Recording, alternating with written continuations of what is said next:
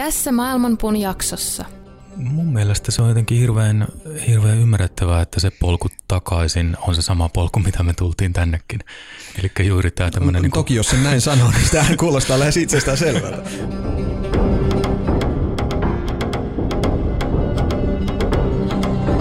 Maailmanpuun juuret ovat ylhäällä ja lehvestö alhaalla.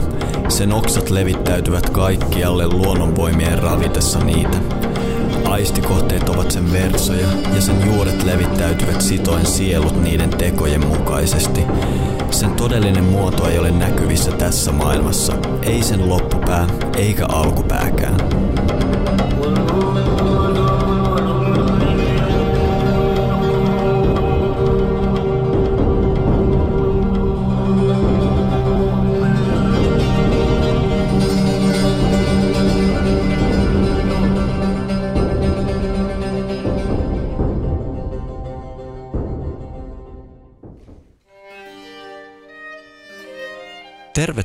Kuuntelemaan Maailmanpuuta, podcastia, joka tietä ylittäessään katsoo vasemmalle, oikealle ja vielä kerran vasemmalle.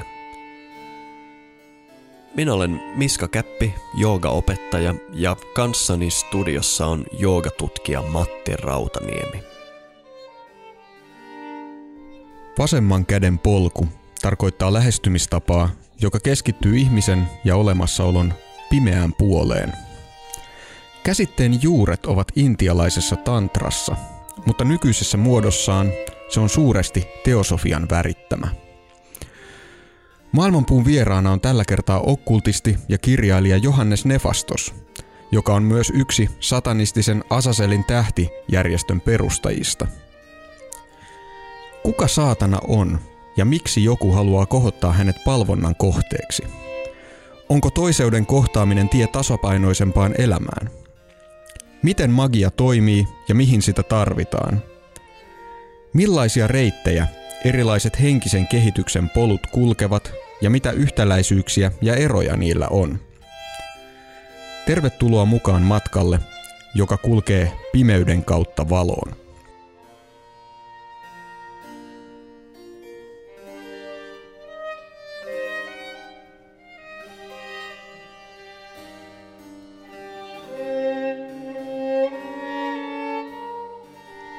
Tervetuloa maailmanpuuhun Johannes Nefastos ja hyvää kevätpäivän tasausta. Kiitoksia kovasti ja erinomaista kevätpäivän tasausta teille myös. Mukava olla täällä. Tässä melkein tulee mieleen edesmennyt ja kovasti kaivattu Perttu Häkkinen, jolla oli tapana toivottaa Solarfallista päivää, sillä mikä sopisi tähän päivään paremmin. Ja tietysti Pertun liittyen tähän tota, päivään liittyy myös valon kantaja, joka on yksi meidän tämän päivän tärkeistä aiheista. Niin tänään ollaan taas tässä syklissä siinä kohtaa, että valo on voittanut pimeyden. Seuraavat puoli vuotta päivä on hiukan pidempi ja joissain kohtaan massiivisesti pidempi kuin yö. Ja se onkin hyvä hetki toivottaa tervetulleeksi tänne studioon valonkantaja, aiheen asiantuntija ja nyt kun me puhutaan suomen kielellä, valonkantajahan tietysti on käännös sanasta Lucifer, joka herättää monenlaisia tuntemuksia ja väittäisinpä, että enimmäkseen negatiivisia, jos ihan kadun tallaajan kanssa puhutaan. Ja mehän tuossa mielenkiintoista, että me edelliselläkin tämmöisellä seisauksella puhuttiin aiheesta maailmanpuusta ku, puussa, mm. kun viime talvipäivän seisauksena istuttiin alas, me vähän pohdittiin tätä valonkantajan olemusta ja mä luulen, että tänään me päästään aiheessa taas vähän pidemmälle. Johannes, mitä tämä valonkantaja Lucifer sulle merkitsee? Se on kyllä aika, aika laaja kysymys. Ehkä mä aloitan keritsemään tätä isoa kerää siitä, että tuossa kun sä sanoit siitä valon ja pimeyden tietynlaisesta ää, kalendaarisesta rakentumisesta ihan tämmöisessä meidän eksoteerisessakin elämässä, niin, niin se on aika kiehtova paradoksi heti siinä, että, että ajatellaan, että Jeesuksen syntymä on vaikka sijoitettu just sinne talvipäivän seisaukseen toki jälkikäteen, mutta sitäkin ehkä merkittävämmin. Ja nyt sitten taas kun tämmöinen fyysinen valo voittaa, niin, niin tässä on sitten tämmöinen sieluvihollisen aspekti läsnä. Tai jos ajatellaan vaikka ö, kesäpäivän seisausta, joka taas kristillisessä ja käsittääkseni muissakin mytologioissa on sitten taas tämmöinen tavallaan aika demoninen ja, ja tämänpuolinen juhla, niin, niin tässä näkyy mun mielestä hyvin just se tietynlainen niin kuin toiseuden rakentuminen näiden kahden päinvastaisen valon ja pimeyden tematiikan välillä, että se mikä milloinkin on Lucifer tai jonkunlainen toiseuden kautta ilmentyvä vastustaja, niin se on aika lailla mm, niin kuin psykologinen tai sosiologinen tai metafyysinenkin kysymys, eikä mitenkään itsestään selvää. Mm-hmm. Että Asaslin tähdessähän me puhutaan Lucifer Kristoksesta, tämmöisestä entiteetistä tai, tai ihmisen syvemmästä itseydestä, jossa nimenomaan yhtyy näitä tämmöiset valon ja varjon, tämän ja toispuolisen henkisyyden johdattajat. Et mulle Jeesus ja Lucifer on aika pitkälti samankaltaista juurta. Niin, eikö tota, tämän Lucifer-termin historiaan liity myös se, että se on esiintynyt esimerkiksi kreikankielisessä Uudessa testamentissa ihan tällaisena adjektiivina, jota on myös käytetty Jeesuksesta. Niin, meillähän on ilmestyskirjan lopussa ää, Jeesus puhumassa itsestään kointähtenä. Mm. Että kyllähän tämä on ihan tämmöinen raamatullinen yhteys mun mielestä kanssa. Ja, ja ei pelkästään toki niin kuin kristiuskossa, vaan eikö Buddha valaistunut nähdessään koin tähden syttyvän ja, ja tämä on tämmöistä mun mielestä aika niin kuin universaalia esoteriaa tai, tai jopa uskonnollisuutta. Joo, kyllä pitää paikkansa ja tämä on semmoinen asia, mikä on hirveän hankala saada järkeväksi ihmiselle, joka tuppaa ajattelemaan esimerkiksi tätä Lucifer-kysymystä ja Jeesus-kysymystä tämmöisen niin kuin hyvä, paha asetelman kautta, mikä on mun mielestä hirveän hölmö. Joskin yleinen mytologioissa, eli mytologiassahan me saatetaan ottaa niin sanotusti paha tämmöinen hahmo ja hyvä hahmo ja sillä kautta, sitä kautta selittää vaikkapa tätä valon ja pimeyden välistä vuorovaikutusta. Siinä tarinassa se ikään kuin kertoo hyvästä ja pahasta, mutta todellisuudessahan se kertoo vain kahdesta vastakkaista voimasta, jotka suorastaan tanssii toistensa kanssa. Ja tämä on mun mielestä se, missä kiteytyy tämä hyvä paha asetelman hankaluus, että tämä kointähti, eli Venus, yhdistetään, tai voidaan sanoa, että sitä kutsutaan Luciferiksi. Ja Luciferin kuuluisi olla jollain tavalla niin kuin pimeyden voima. Kuinka se voi olla juuri tämä valontuoja, jota itse asiassa juhlitaan juuri kevätpäivän tasauksen aikana, kun mm. luonto puhkeaa kukkaa ja me juhlitaan hedelmällisyyttä ja kaupat täyttyy munista ja pupuista ja niin edelleen, että mm. mistä tässä on oikein kysymys? Tästä olisi hauska puhua. Tuosta tulee tietysti mieleen sekin, että, että jos ajatellaan Jumalaa tämmöisenä absoluuttisena, niin kuin esimerkiksi mun mielestä on kaikkein olennaisinta lähteä ajattelemaan, koska mitä voisi olla ulkopuolella tosiasiassa, niin silloinhan Jumalassa ilmenee meille myöskin vastustaja. Se mm-hmm. on aina, aina se toinen puoli. Toi vastustaja on hyvä termi, koska mun käsittääkseni sana saatana tai shatan tai riippuu mistä kielestä nyt on kyse, kyse, että mikä se tarkalleen on se muoto. Sehän kai kirjaimellisesti nimenomaan tarkoittaa vastustajaa. Hmm. Ja, ja vastustaja ei ole paha, vaan jos me otetaan tämä sun lähestymistapa, mitä myös itse pidän oikeastaan ainoana kestävänä lähestymistapana tähän, että että me lähdetään absoluutista, minkä ulkopuolella ei tietysti voi olla mitään, muuta se ei olisi absoluutti, niin sen täytyy sisältää tämä kaikki. Ja no okei, jollain voi olla ehkä vaikeuksia uskoa autuuteen tai muuhun, mutta mä uskon, että ketään ei ole, jolla olisi vaikeuksia ö, uskoa kärsimykseen tai kipuun, koska on hyvin vaikea olla edes elossa ilman tietoa näistä.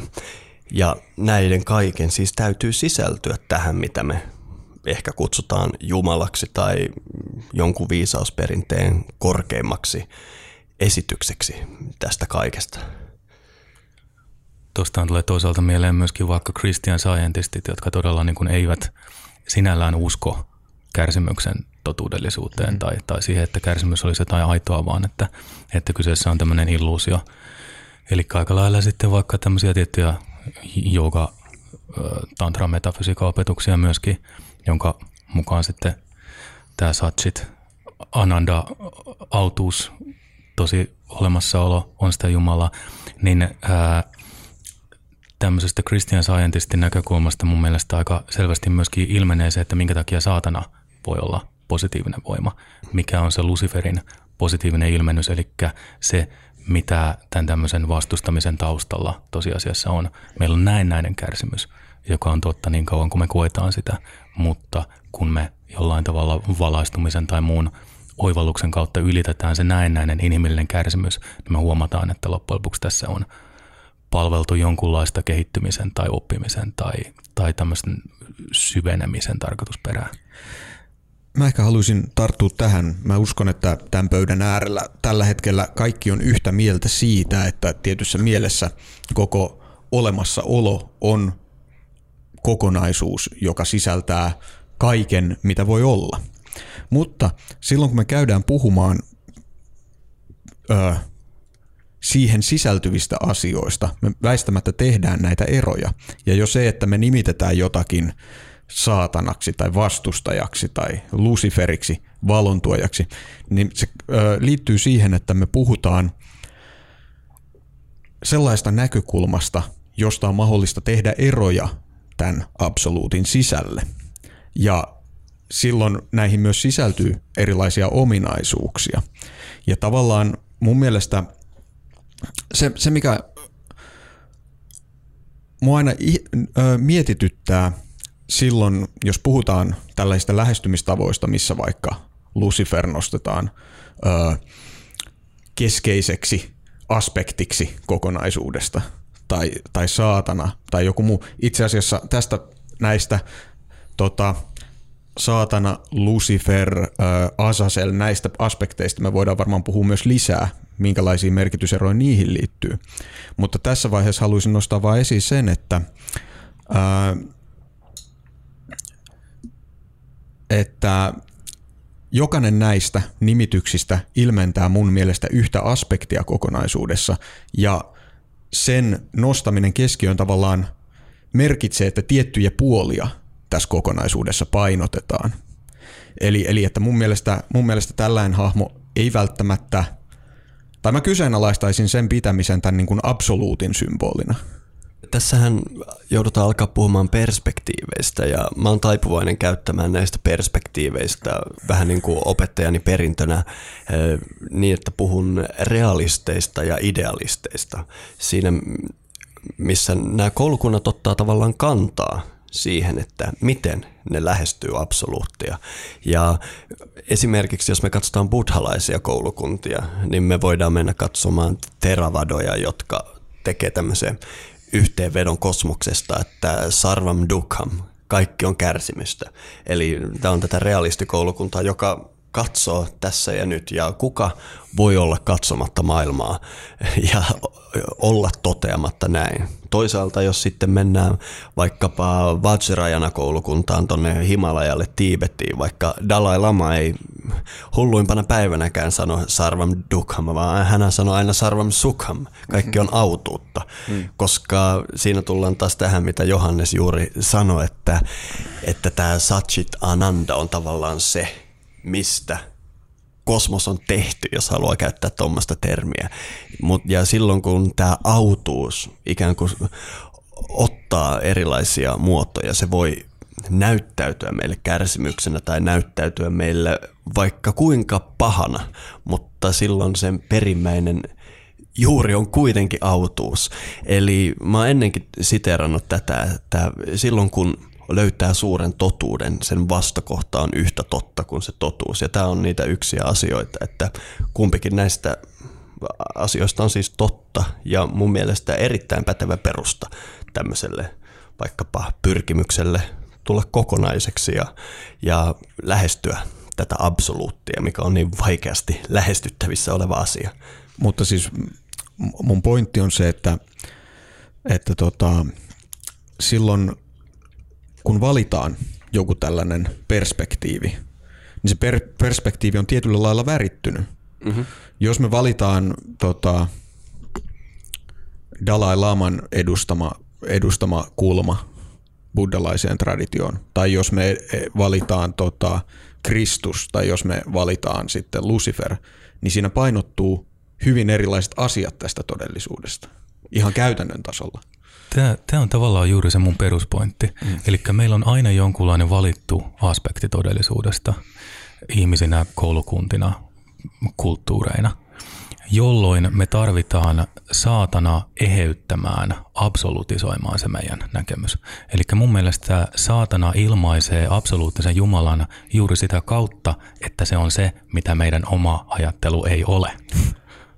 Eli onks, voidaanko sanoa, että tavallaan mikä tahansa se aspekti on, niin saatana on sellainen funktio, joka siinä on oltava mukana jollain lailla? Öö, Tällainen tasapainottava tekijä, joka tuo sen vastapuolen se, mukaan. Niin, se, se väistämätön, ei, ei edes niin kuin antiteesi, vaan tietynlainen sen niin kuin absoluuttisuuden ympäröivä puolinen rakenne. Eli mun käsittääkseni saatana on näille buddhalaisille sitten se autuus olemassaolossa ja Dalai Laamalle se kärsimys olemassaolossa. Ja toki hekin molemmat koulukunnat varmasti myöntävät tämän tämmöisen niin kuin metafyysisen mm-hmm. ontologisen tosiasian, että buddhalaisuushan on kuitenkin hirveän absolutistinen. Joo. Ja toi on yksi tapa katsoa, niin kuin me kuvainnollisesti sanoisin, että toi on ikään kuin me katsotaan alhaalta päin. Jos mennään katsomaan niin sanotusti ylhäältä päin, niin kuin sieltä absoluutin olkapäiltä tätä hommaa, niin esimerkiksi jos otetaan ehkä se mun eniten kunnioittama pyhä teksti ja myöskin kenties maailman vanhin teksti Rikveda, niin Rikveda tätä kosmoksen syntyprosessia selittää symbolisesti ylijumalan Indran kautta. Ja ihan jo tässä vanhimmassa teoksessa, mitä löytyy, me voitaisiin Indra ikään kuin ymmärtää absoluutin kykynä ilmaista, että jotain ö, olevaista voi olla, koska absoluutin olemassaolo on vähän niin ja näin. Se sekä on että ei ole, koska siinä ei ole rajoja, se on ongelmallista. Mutta ensimmäinen asia, mikä otetaan esille tämän Indran yhteydessä on niin sanottu Vritra, joka on sitten se vehdinen saatana. Vritra myös itse tarkoittaa vastustajaa. Eli, eli mitään ei voi tapahtua, ellei tämä ylijumala Indra ja sen käärmemäinen vastustaja kohtaa. Ja kuinka luominen voisi ikinä tapahtua, jos ei ole mitään, vaikkapa mihin suhteessa liike voi olla, jos ei ole mitään, mikä vastustaa, jos ei ole kitkaa. Olemassaolo Joo. itse asiassa edellyttää näitä ja, kahta vastaparia. Ja kuitenkin jopa tämä mun mielestä on edelleenkin vastustettavissa, koska mä taas haluaisin sanoa, että eikö olisi parempi, jos mitään ei olisi. Absoluutille on vaikea olla olematta. Valitettavasti. M- mutta ja ehkä tässä tulee nyt esiin, esiin tämä, eli, eli tota, tämä, että näillä aspekteilla todella on väliä. Eli jos me sä sanoit, että olisi parempi, että mitään ei olisi olemassa. Ää, eikö, jos siis otetaan perspektiiviksi tämä luomista vastustava voima, niin tämähän on se looginen johtopäätös. Kyllä. Eli t- tästä päästään nyt siihen, eli että näkökulmissa on eroja. Joo, mutta mä oon silti eri mieltä ton kanssa, koska jos me lähdetään siitä, että tämä meidän esoteerinen tutkimus, niin kuin me oltiin alussa yhtä mieltä, että ainoa järkevä tapa lähteä siihen on ajatella, että Jumala on absoluutti. Silloin olemattomuus ei edes tavallaan ole konsepti, vaan mä itse tykkäsin sanoa niin, että tämä mä nyt en tykkää käyttää tuota saatana-termiä, kun kaikki meidän kuuntelijamummot säikkyy siellä ja laittaa radiota pienemmälle, niin käytetään tätä fritraa.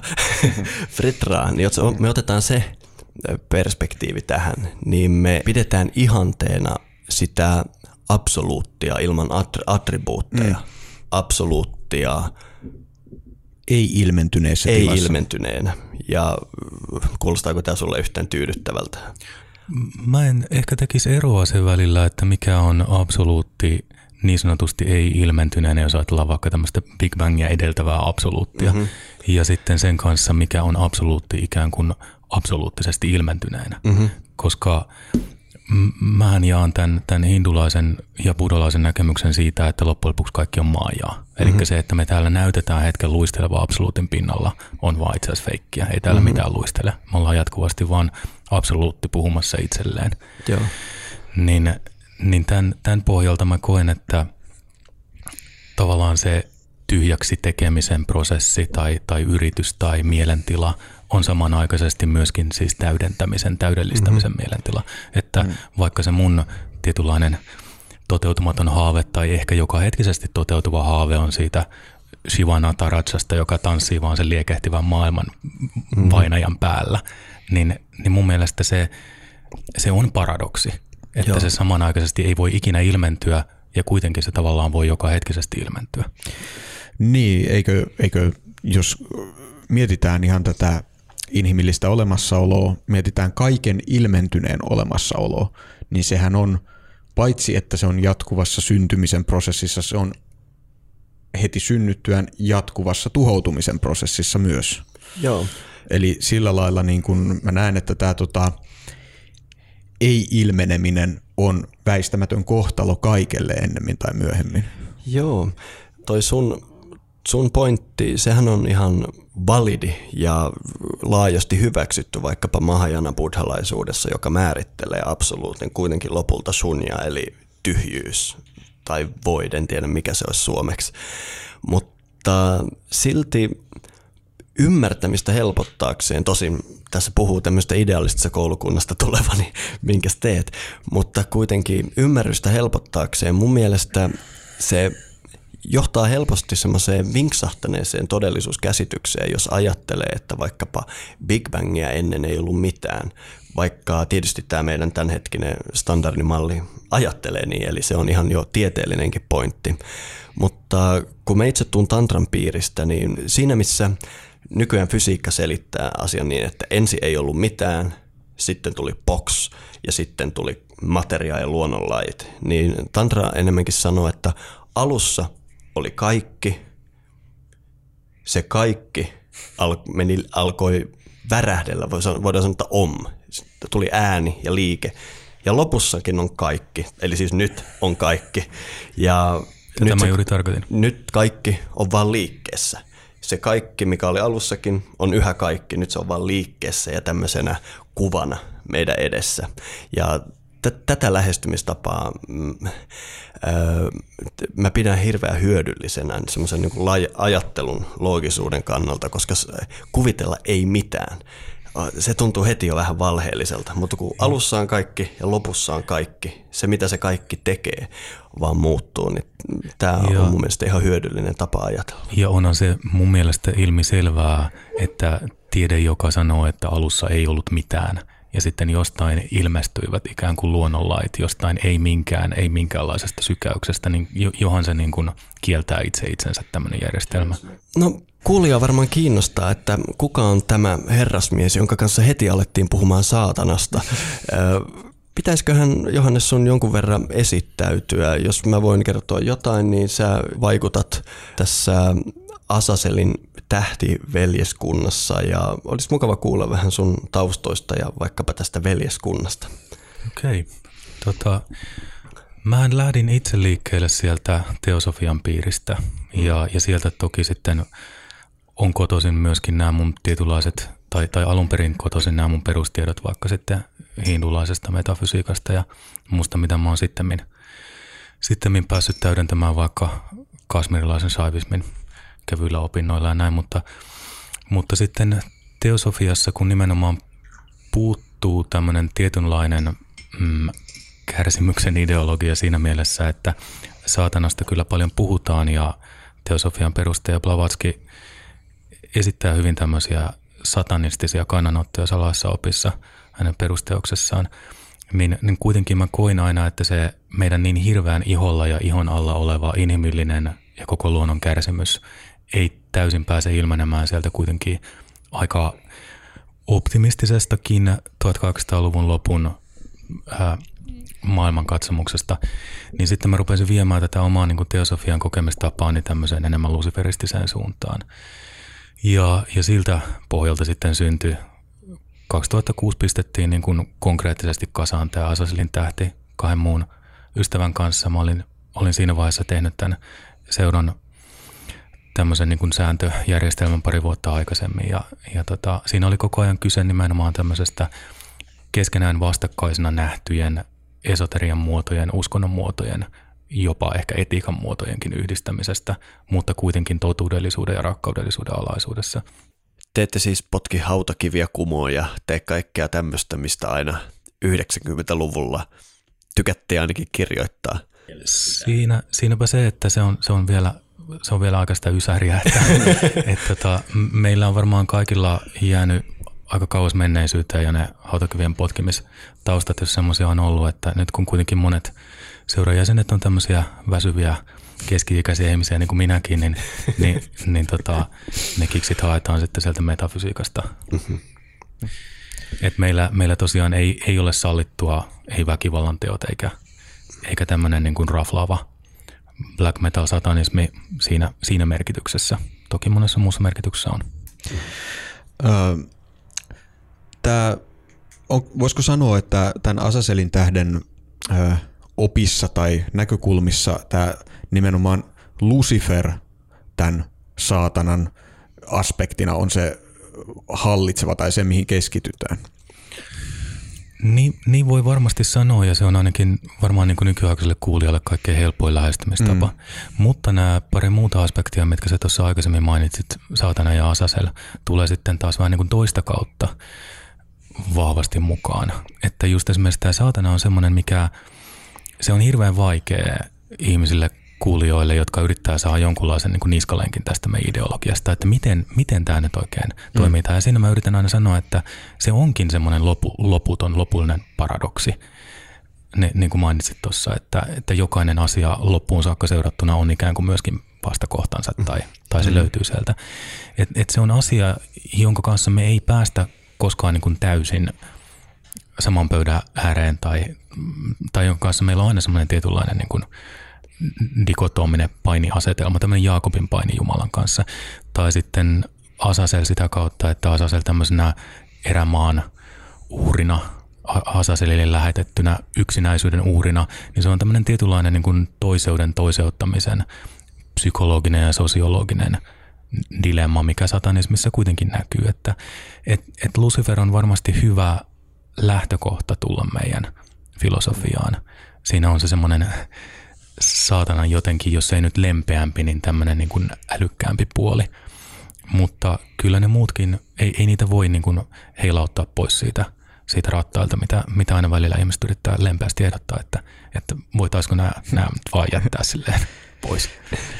Joo, tämä Luciferin hahmo kiehtoo mua henkilökohtaisesti aika paljon. Me tässä jo aiemmin mainitussa talvipäivän seisauksen jaksossa käsiteltiin Luciferia tällaisena absoluutin ilmenemisen periaatteena oikeastaan. Eli se on se valo, joka sieltä pimeydestä käy kasvamaan. Ja mytologiassahan se esitetään niin, että Lucifer on arkkienkeleistä korkein ja kaunein, kaunein, joka sitten syystä tai toisesta päättää todeta, että minä en muuten palvele.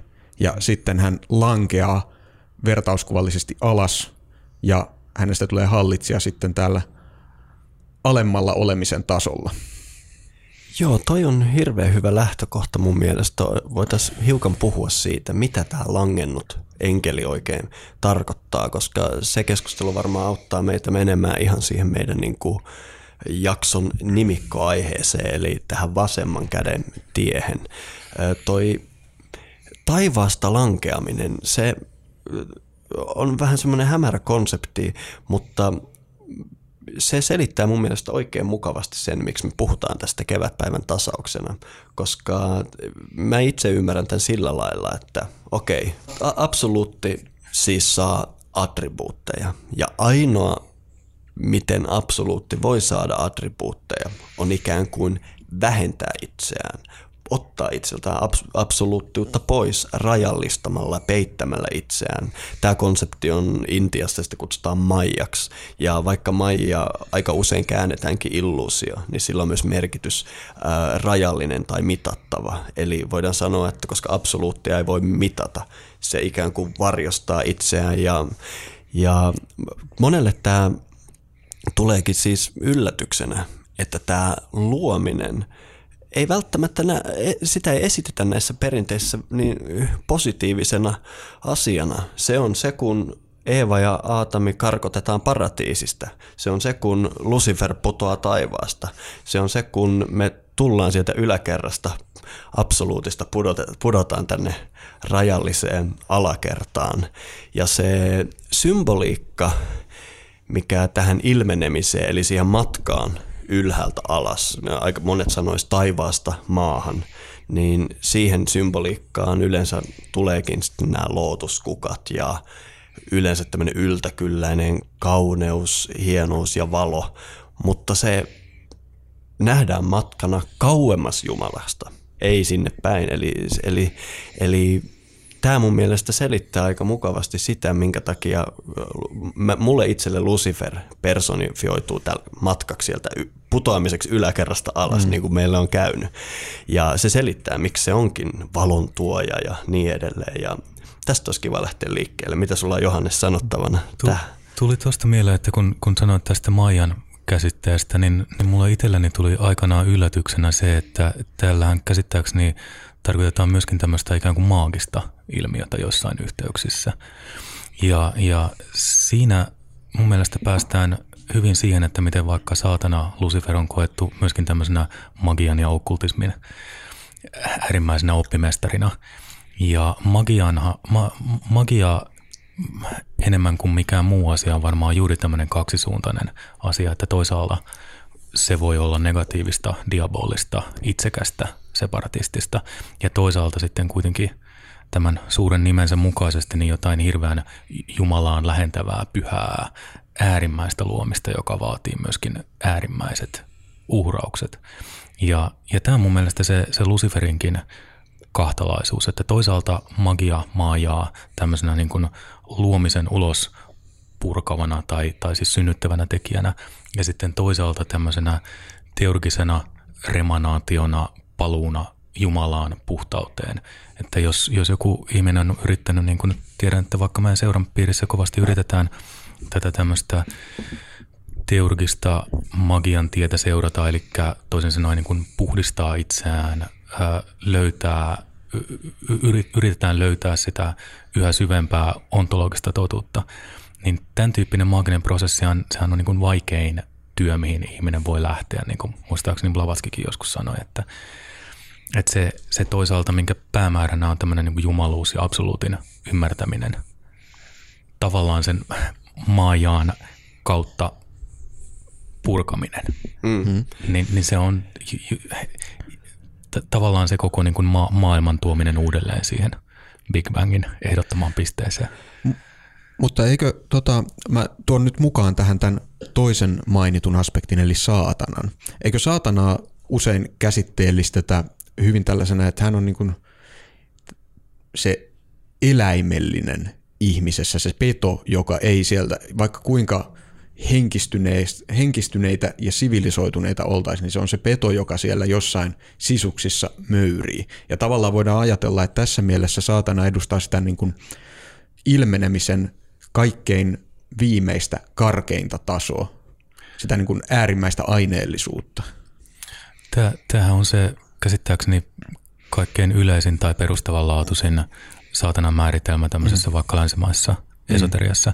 Ja sikäli mun mielestä myöskin itämaisessa esoteriassa, että jos ajatellaan Shivaa tämmöisenä pasupatina, niin kuin eläinten tai petojen tai eläimellisten ihmisten hallitsijana, niin mun mielestä siihen ää, tässä yhteydessä liittyy juuri tämä tämmöinen ikään kuin libidon käsite, mm. ennen kaikkea jungilaisessa, mutta myöskin freudilaisessa merkityksessä. Eli silloin kun ollaan näin perustavanlaatuisessa tämmöisessä vähän niin kuin kundalini magiassa – että siinä on se koko, koko energian ydin läsnä, niin, niin saatana on se semmoinen tässäkin suhteessa semmoisen absoluuttisimman, vaativimman, taustavoimaisimman energian ilmennys.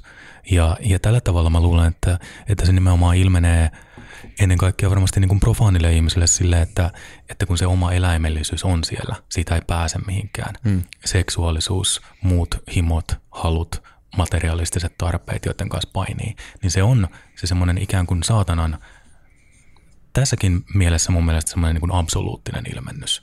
Maailma meidän taustana, mm. maailma mm. meidän luojana ja juurina, myöskin siellä pimeydessä. Mm.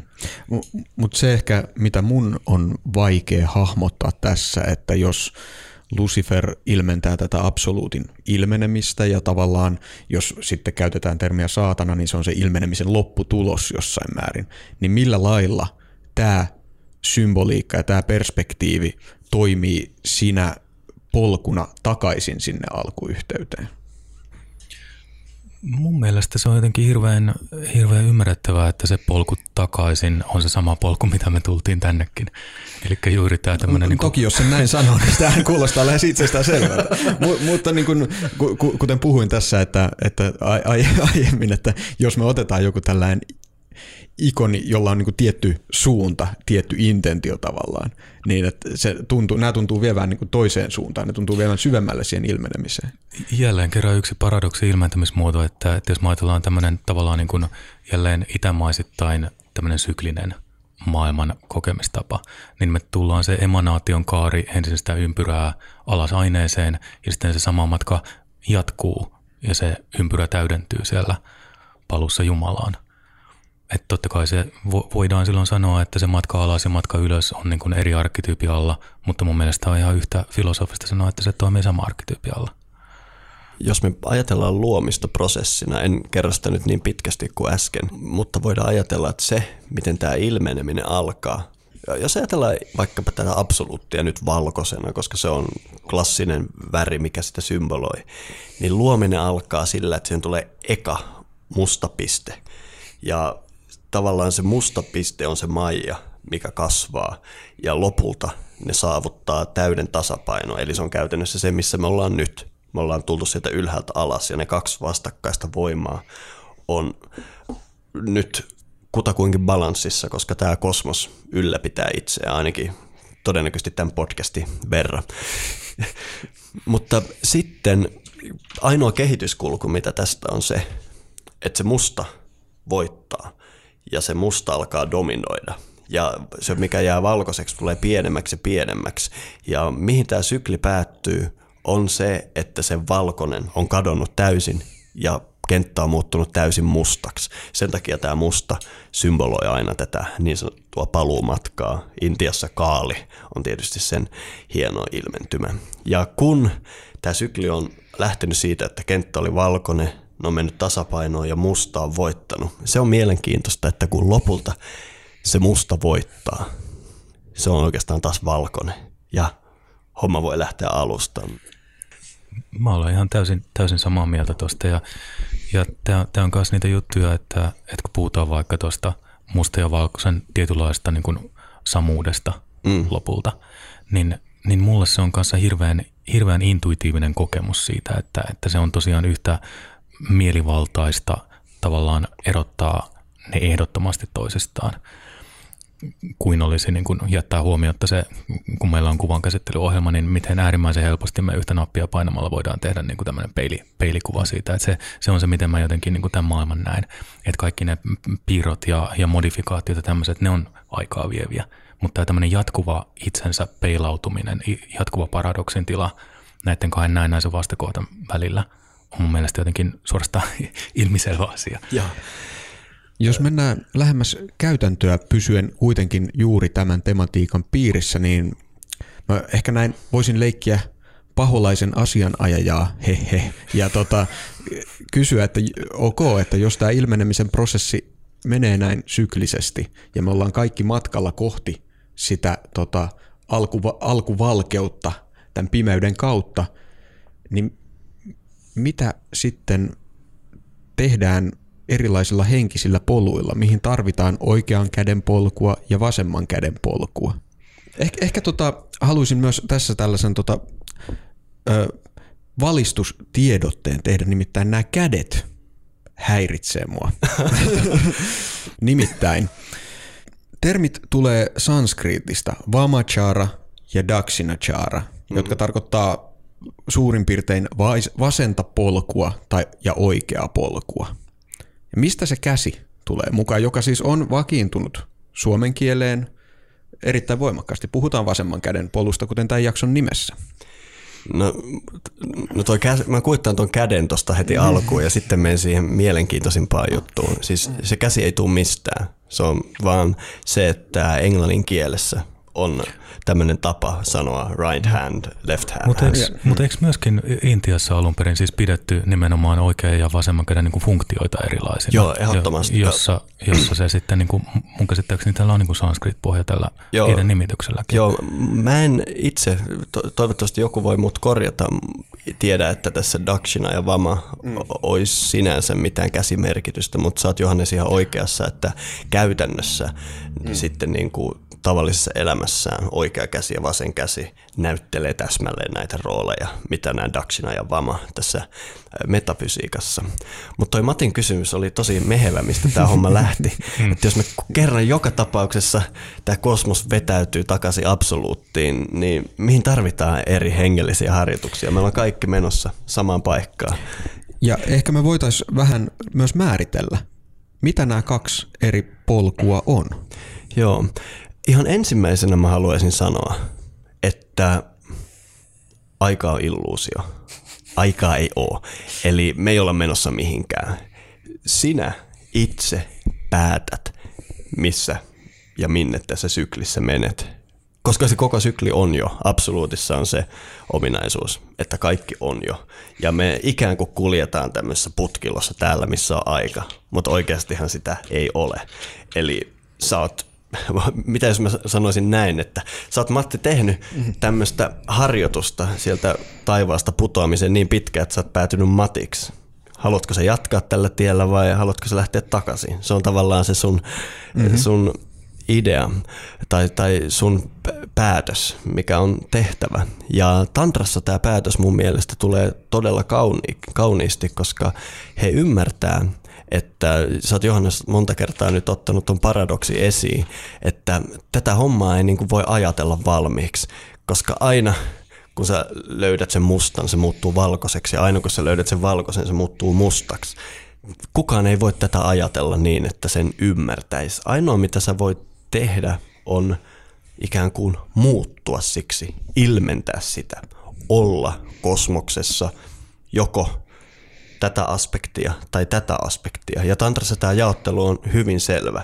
Sä muutut kosmoksen osaksi ja ilmennät siinä joko tätä Luciferista matkaa ylhäältä alas tai tätä sen palvelusta alhaalta ylös.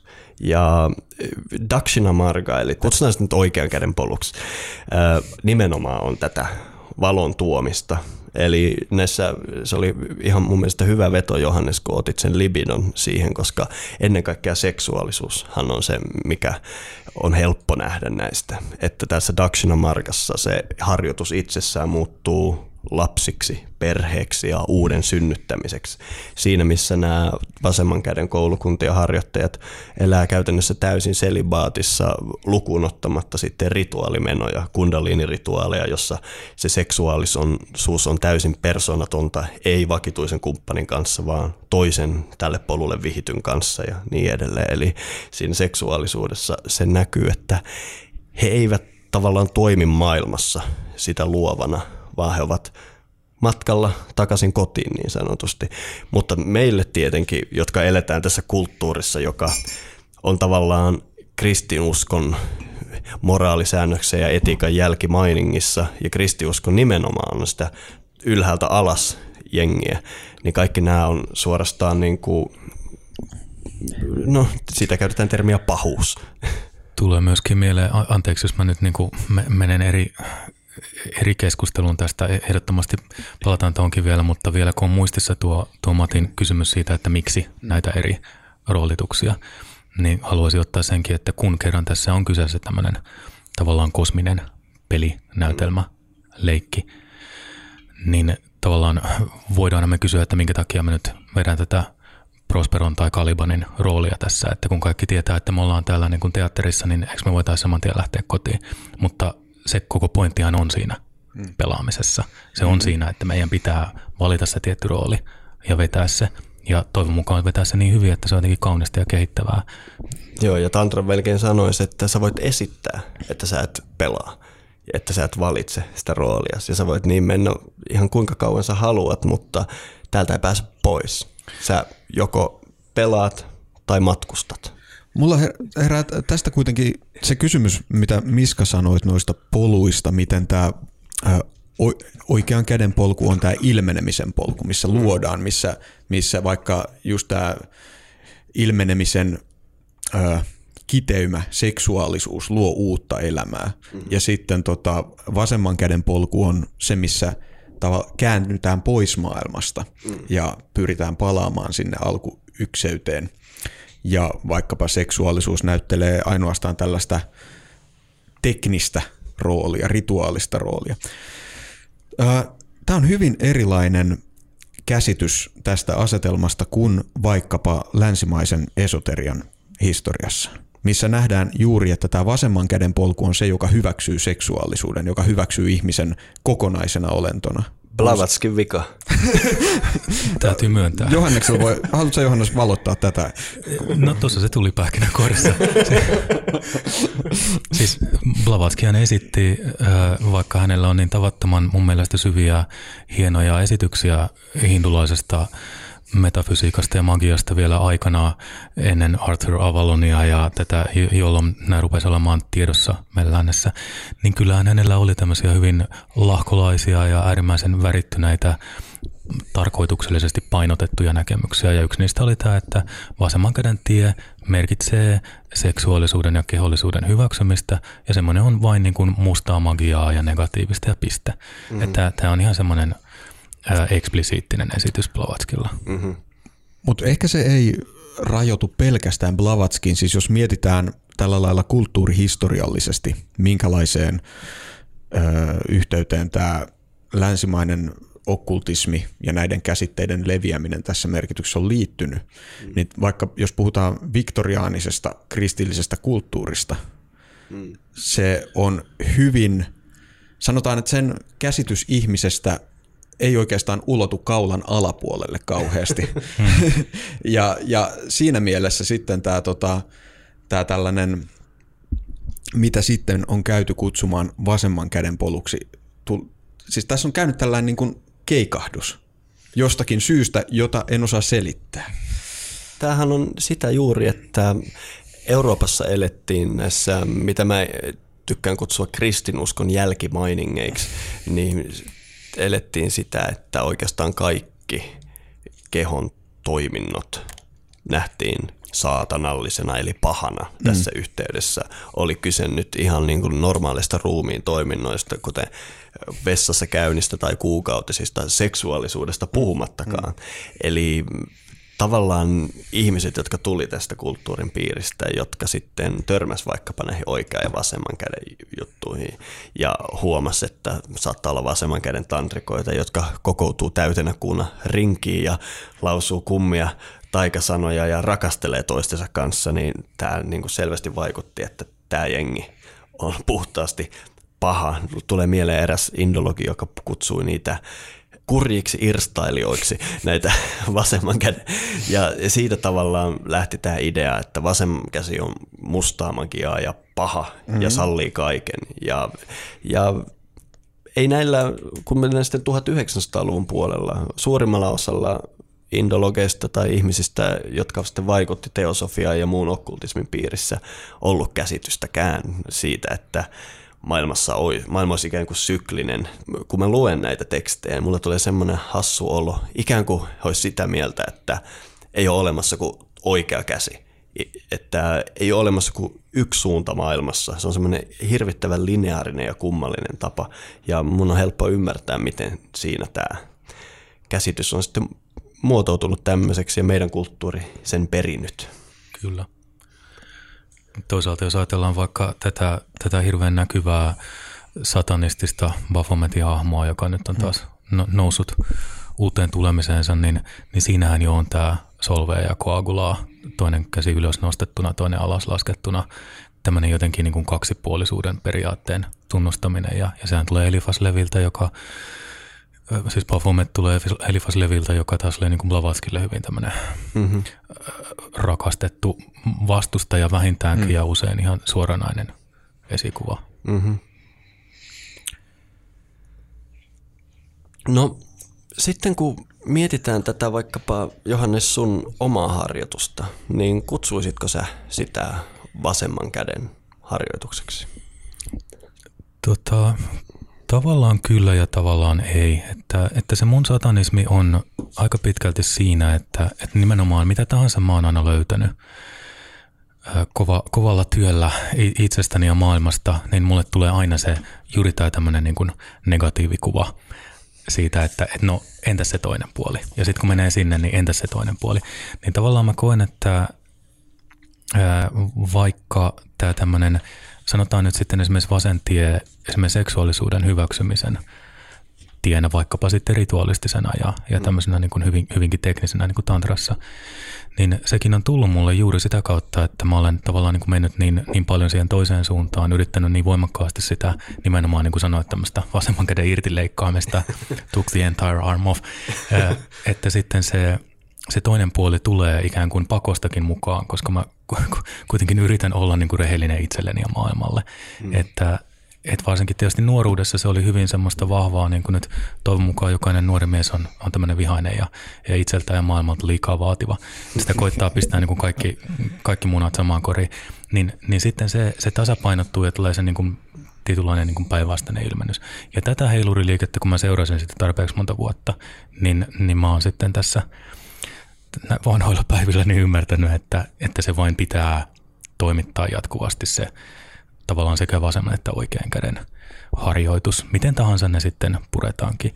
Ja tämä vasentii on ehkä jäänyt sen takia sitten vaikka Asaslin tähden termistöön tai ylipäätään Asaslin tähden nimihän jo viittaa tämmöiseen tulkintamalliin nykykulttuurissa sitä kautta, että kuitenkin vielä edelleen ää, nykyäänkin se semmoinen oikean käden, niin sanotun oikean käden tien lähestymistapa on semmoinen tutumpi, helpompi ensimmäinen mieleen tuleva, joten tämä on sitten se, millä sitä tasapainotetaan.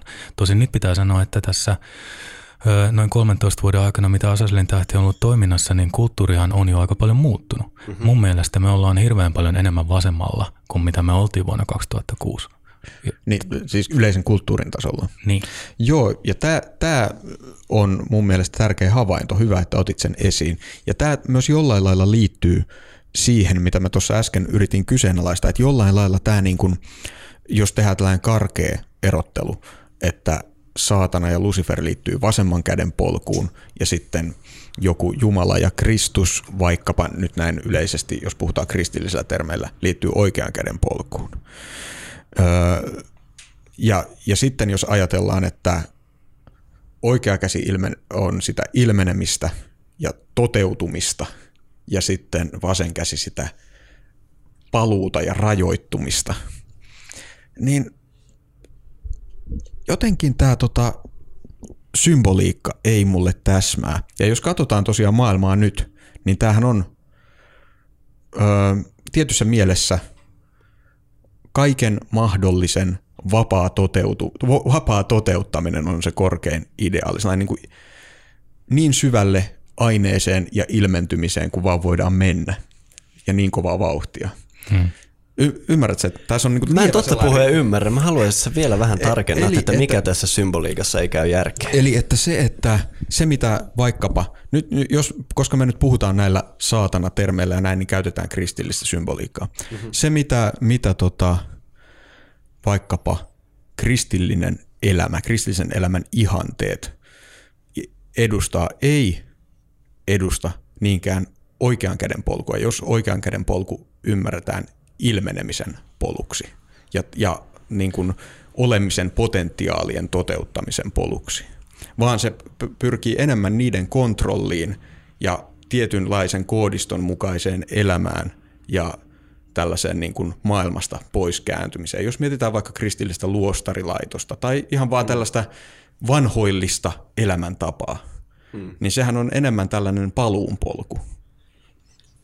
Tämä on hyvä pointti ja ihan ensimmäisenä mä haluaisin sanoa, että kristinusko tuhatkunta vuotta sitten menetti johdonmukaisuutensa. Mun mielestä tämä... Viimeistään silloin. Joo, mm. se, oli, se oli se, mikä katkas kamelin selän, niin kuin missä esimerkiksi idän kirkko sanoi lännen kirkolle, että nyt riitti, että te olette mennyt niin hulluuteen, että te kuvittelette, että pyhä henki on myös pojasta lähtösi eikä isästä. Isä on siis se absoluutti mm. ja poika on täällä alakerrassa. Että mun mielestä tämä niin sanottu, miksi sitä konfliktia nyt kutsutaan Filioque-kiista, josta me yllättävän usein tässä podcastissa on puhuttu. No mä aina otan se esille, kun se kiinnostaa mua. Mutta mulle se näyttäytyy siinä, että idän kirkko, jossa oli vielä jotkut niin kuin selvästi muutaman metafysiikan oppinut, ei kenties luostarilaitoksessa tai en tiedä missä, totesi, että teidän metafysiikka heittää nyt niin pahasti häränpyllyä, että jos te ette tätä hommaa saa oikein, te ette saa mitään ja kirkot jakautu.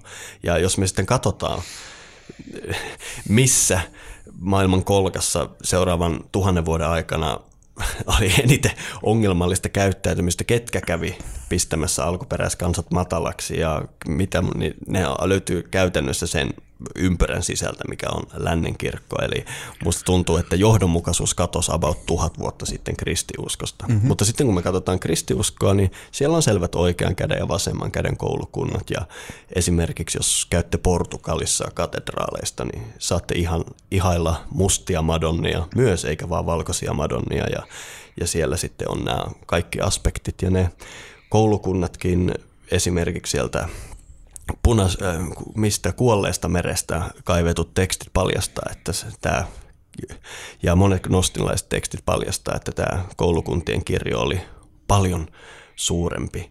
Ja tietysti myös nämä koulukunnat, jotka sitten paneutuu tähän ristille kuolemiseen ja siihen, kun tämä poika hyppää alakerrasta takaisin yläkertaan, niin nehän siellä kuitenkin sitten löytyy lopulta. Niin se kun sanoit, että, että kristiusko joskus tu, tuhat vuotta sitten menetti tämän suolansa ja, ja kävi mauttomaksi tai ja ko, korjaa, jos nyt tulkitsen väärin, niin kyllä mä jotenkin itse koen, että jo silloin niin 300-luvulla Konstantinus viimeistään, tai ehkä voidaan mennä Paavaliin saakka, mm-hmm. että, että siellä se kristiuskon sanoma on jo aika lailla turmeltunut. Että mun mielestä nykyaikainen luciferismi – vasemman käden tie tässä merkityksessä on pikemminkin niin kuin pyrkimystä tuoda se Jumala takaisin tähän meidän länsimaiseen mm-hmm. jotenkin täysin hajonneeseen menetettyyn teologiaan. Niinpä, eli se kristinusko, minkä piiriin mekin ollaan synnytty, on tämä raakile, jolta puuttuu toinen käsi. Joo, toki tältä kannaltahan tämä, että jos siis ajatellaan just sillä lailla, että tällaisessa luciferistisessa tai satanistisessa lähestymistavassa on kyse siitä, että sisällytetään se toiseus takaisin siihen osaksi, niin se alkaa käydä huomattavasti enemmän järkeen. Toki mun mielestä silloin on muistettava, että silloin tämä, mistä me syytettiin Blavatskia, tämä erottelu oikean ja vasemman käden välillä, on niin kuin, se ei tavallaan ihan siinä mielessä päde. Eli tässä niin kuin nämä käsitteiden merkitykset elää jollain lailla mun mm. mielestä. Mut, mutta toi niin kuin ajatus satanismista tasapainottavana tekijänä, sehän on tavallaan sellainen juonne, joka myös on määrittänyt länsimaisen satanismin historiaa mm-hmm. aika lailla koko ajan. Öö, romantiikasta öö, alkaen, ja sitten jos puhutaan niin kuin tällaisista niin kuin jopa jostain Anton Laveista, jonka idea oli se, että koska kaikki ihmiset on kuitenkin itsekkäitä ja toteuttaa egoistisia mielihalujaan ja eläimellisiä tarpeitaan, niin minkä takia teeskennellä, ettei ne tekisi näin? Tämähän oli se hänen sellainen niin kuin mm. järkeilynsä siinä. Toki tämä oli hyvin sellainen niin kuin materialistinen ja epähenkinen tapa lähestyä asiaa, ja. mutta siinäkin näkyy tämä tavallaan tasapainottamisen pyrkimys. Mä en ole asiantuntija, mutta eikö tämä myös ollut leveillä enemmänkin semmoinen puoli joke ainakin aluksi, mikä sitten vaan vähän niin kuin lähti lapasesta? Varmasti kiinni ja eihän vaikka laveihin aina, aina palataan, että tämä on semmoinen helppo referenssipiste sinällään nyky, nykyihmisellä, niin hän, hän kuitenkin sitten itse toimi tämmöisen Hellfire Club-ajattelun pohjalta, että tämmöisiä laveilaisia mm. suuntiahan oli ollut jo ennen, mm. ennen laveita, että hän nyt oli semmoinen niin kuin helppo kansikuvapoika ja täysin rinnoin sitten omaksu semmoisen roolinsa. Mutta kyllähän jo vaikka lavei niin hirveän selkeästi ajoi juuri tätä tämmöistä niin kuin eläinihmisen suuntaa, niin kyllähän hänkin yritti tavallaan ratsastaa kahdella hevosella samaan aikaisesti ja siinä oli tämmöinen paradoksi siinä, että, että toisaalta hän niin kuin kielsi Jumalan olemassaolon ja kuitenkin hän käytti tämmöistä jatkuvaa niin kuin teologista retoriikkaa niin kuin Church of Satanista lähtien, mm. itse nimityksestä lähtien. Että siellä on se semmoinen tietynlainen niin kuin kummallinen kahden kentän politiikka jo, jo Church of Satanissa – ja, ja tämä on mun mielestä niin kuin olennaista satanismille. Myöskin jos ajatellaan, kun, kun puhuitte tuosta kristiuskosta ja sen, sen eri muodosta, minkälaiseen kristiuskoon me ollaan vaikka täällä synnytty tai minkälaista joku portugalilainen kristiusko, niin, niin johon nämäkin ikään kuin heijastaa tai, tai niistä tulee erilainen satanismin varjoseinälle. Että jos ajatellaan, että täällä meillä on protestanttinen luterilainen kristiusko, jonka pari me synnytään, tai ainakin mä olen vielä syntynyt. Mä en tiedä, miten nykynuoret sitten merkitseekö se näyttää mitään. Mutta siitä tulee erilaisia vastustuksen, erilaisia tämmöisiä täydentämisen vaateita. Hmm. Mutta se keskipiste on kuitenkin edelleen siellä, tai se ensimmäinen helppo ö, esitys Jumalalle on siellä. Ja sitten voidaan nimenomaan niin kuin eheyttää sitä, mutta se näyttää toiselta vaikka jossain roomalaiskatolisessa maassa. Siellä se satanismikin näyttää erilaiselta, koska kristiuskokin näyttää erilaiselta. Et mun mielestä tämmöinen juuri tämän käsitteen elävyys on myöskin sen niin kuin positiivinen piirre. Mm-hmm.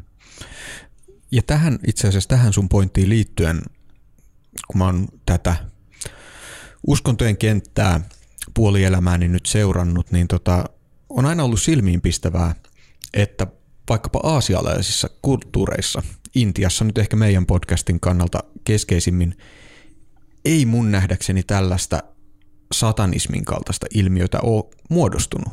Koska siellä nämä, nämä ö, olemisen eri aspektit on ehkä tasapainoisemmin mukana siinä elämä, elämän menossa.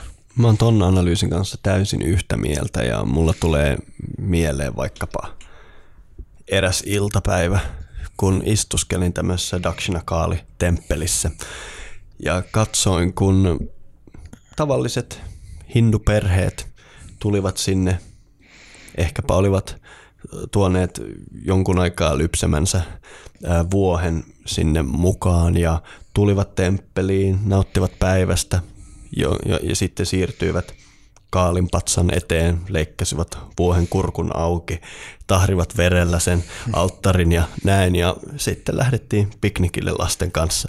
Eli mm. he teki, mä ihmettelin siinä, silloin mä voin ihan myöntää, koska mun mieli tulee täältä puolinaisesta maailmasta, niin mä suorastaan vähän järkytyin siitä, että tämmöiset normaalit, hiukan keskiluokkaiset perheet viettää tällä lailla iltapäiväänsä tämmöisenä vapaa-päivänä. Se mulle osoitti, että heillä on tämmöinen kokonaan toisenlainen puoli siellä läsnä ja eihän sinne todellakaan ole tarvetta mm. tuoda sitä toista puolta. Tota, Intiaa tavallaan vaikka en ole itse koskaan siellä käynyt, niin, niin haluaisin tuoda omaltakin puolelta tämä vielä mukaan, että, että mullahan kävi silleen hyvin erikoisella tavalla, että, että siinä missä mä oon aina jotenkin kokenut, että nimenomaan tämä tämmöinen länsimainen vaikka kristillinen ajattelu tuntuu väkinäiseltä ja puolinaiselta, niin, niin sitten kun mä olin jotenkin niin kuin survonut sen siihen niin kuin kristillisen teologian kaavaan mukaan tämän oman, oman satanistisen esoterian ja, ja okkultismin tulkinnan, niin sitten vasta sen jälkeen mä löysin itse – tämän tantran ja eritoten niin kuin kasmerin saivismin kautta sen, mitä mä olin koko ajan ikään kuin ollut, ollut mieltä. Mä olin äh, tosi niin kuin erikoissa tilanteessa silloin, kun mä sitten noin 2007 löysin nämä tämmöiset tantratekstit ensimmäistä kertaa. Katoin, että ei helvetti, että tämä on niin kuin kohta kohdalta sitä, mitä mä olen niin kuin aina ajatellut ja yrittänyt vaan jotenkin niin kuin pakottaa tähän länsimaiseen konseptiin. Mm-hmm.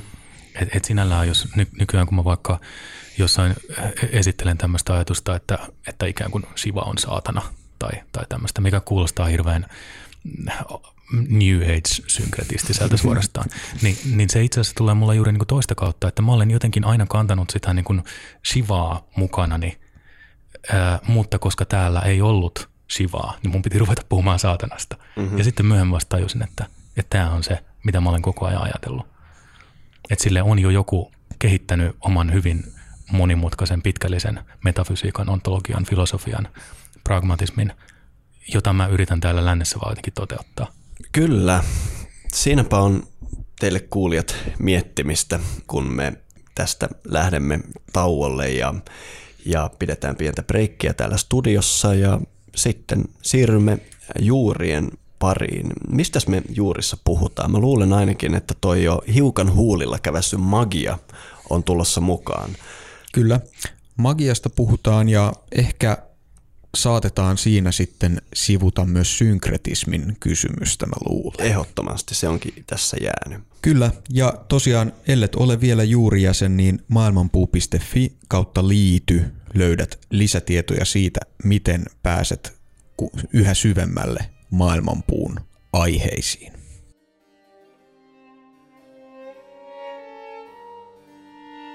Sinun jalkasi koskettavat maata ja se herää elämään. Sinun hengityksesi käy yli humuksen, ylevässä ja alhaisessa, vain sinun muotosi ilmentää jokaisen mahdollisuuden. Nerokkaasti kiertäen se sulauttaa kaiken korkeampiin tarkoitusperiin. Sillä sinä olet kaikessa, olet kaikki, Jumalani ja mestarini, sieluni sisin olemus ja ulkoisen ruumiini henkäys. Sinä olet iho ja hiukset, sinä olet voima voimana voimassa, olet loputon syleily, oi salamahahmoinen. Nopeasti kulkevat sinun jalkasi yli koko maailman, hohtain kuin siivekkäät rattaat. Sinun hymysi on maitoinen tie, joka kaikki ravitsee. Minä juovun sinusta, pyhä isä äiti, juon syvään elämän muodotonta muotoa, joka olet, ja jokainen pisara löytää paikkansa maailmojen kaavan mukaan. Minä yhdistän käteni täyteyden kontemplaatioon, minä tuen jalkani häviämättömään kallioon. Minä kohotan silmäni sinun puoleesi, annan ruumiini pudota sinuun.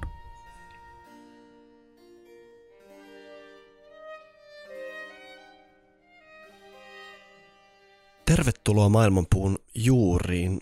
Täällä me viemme tämän podcastin tukijat eli juurijäsenet aiheidemme aivan ytimeen ja tänään me jatketaan Johannes Nefastoksen kanssa keskustelua valonkantajasta.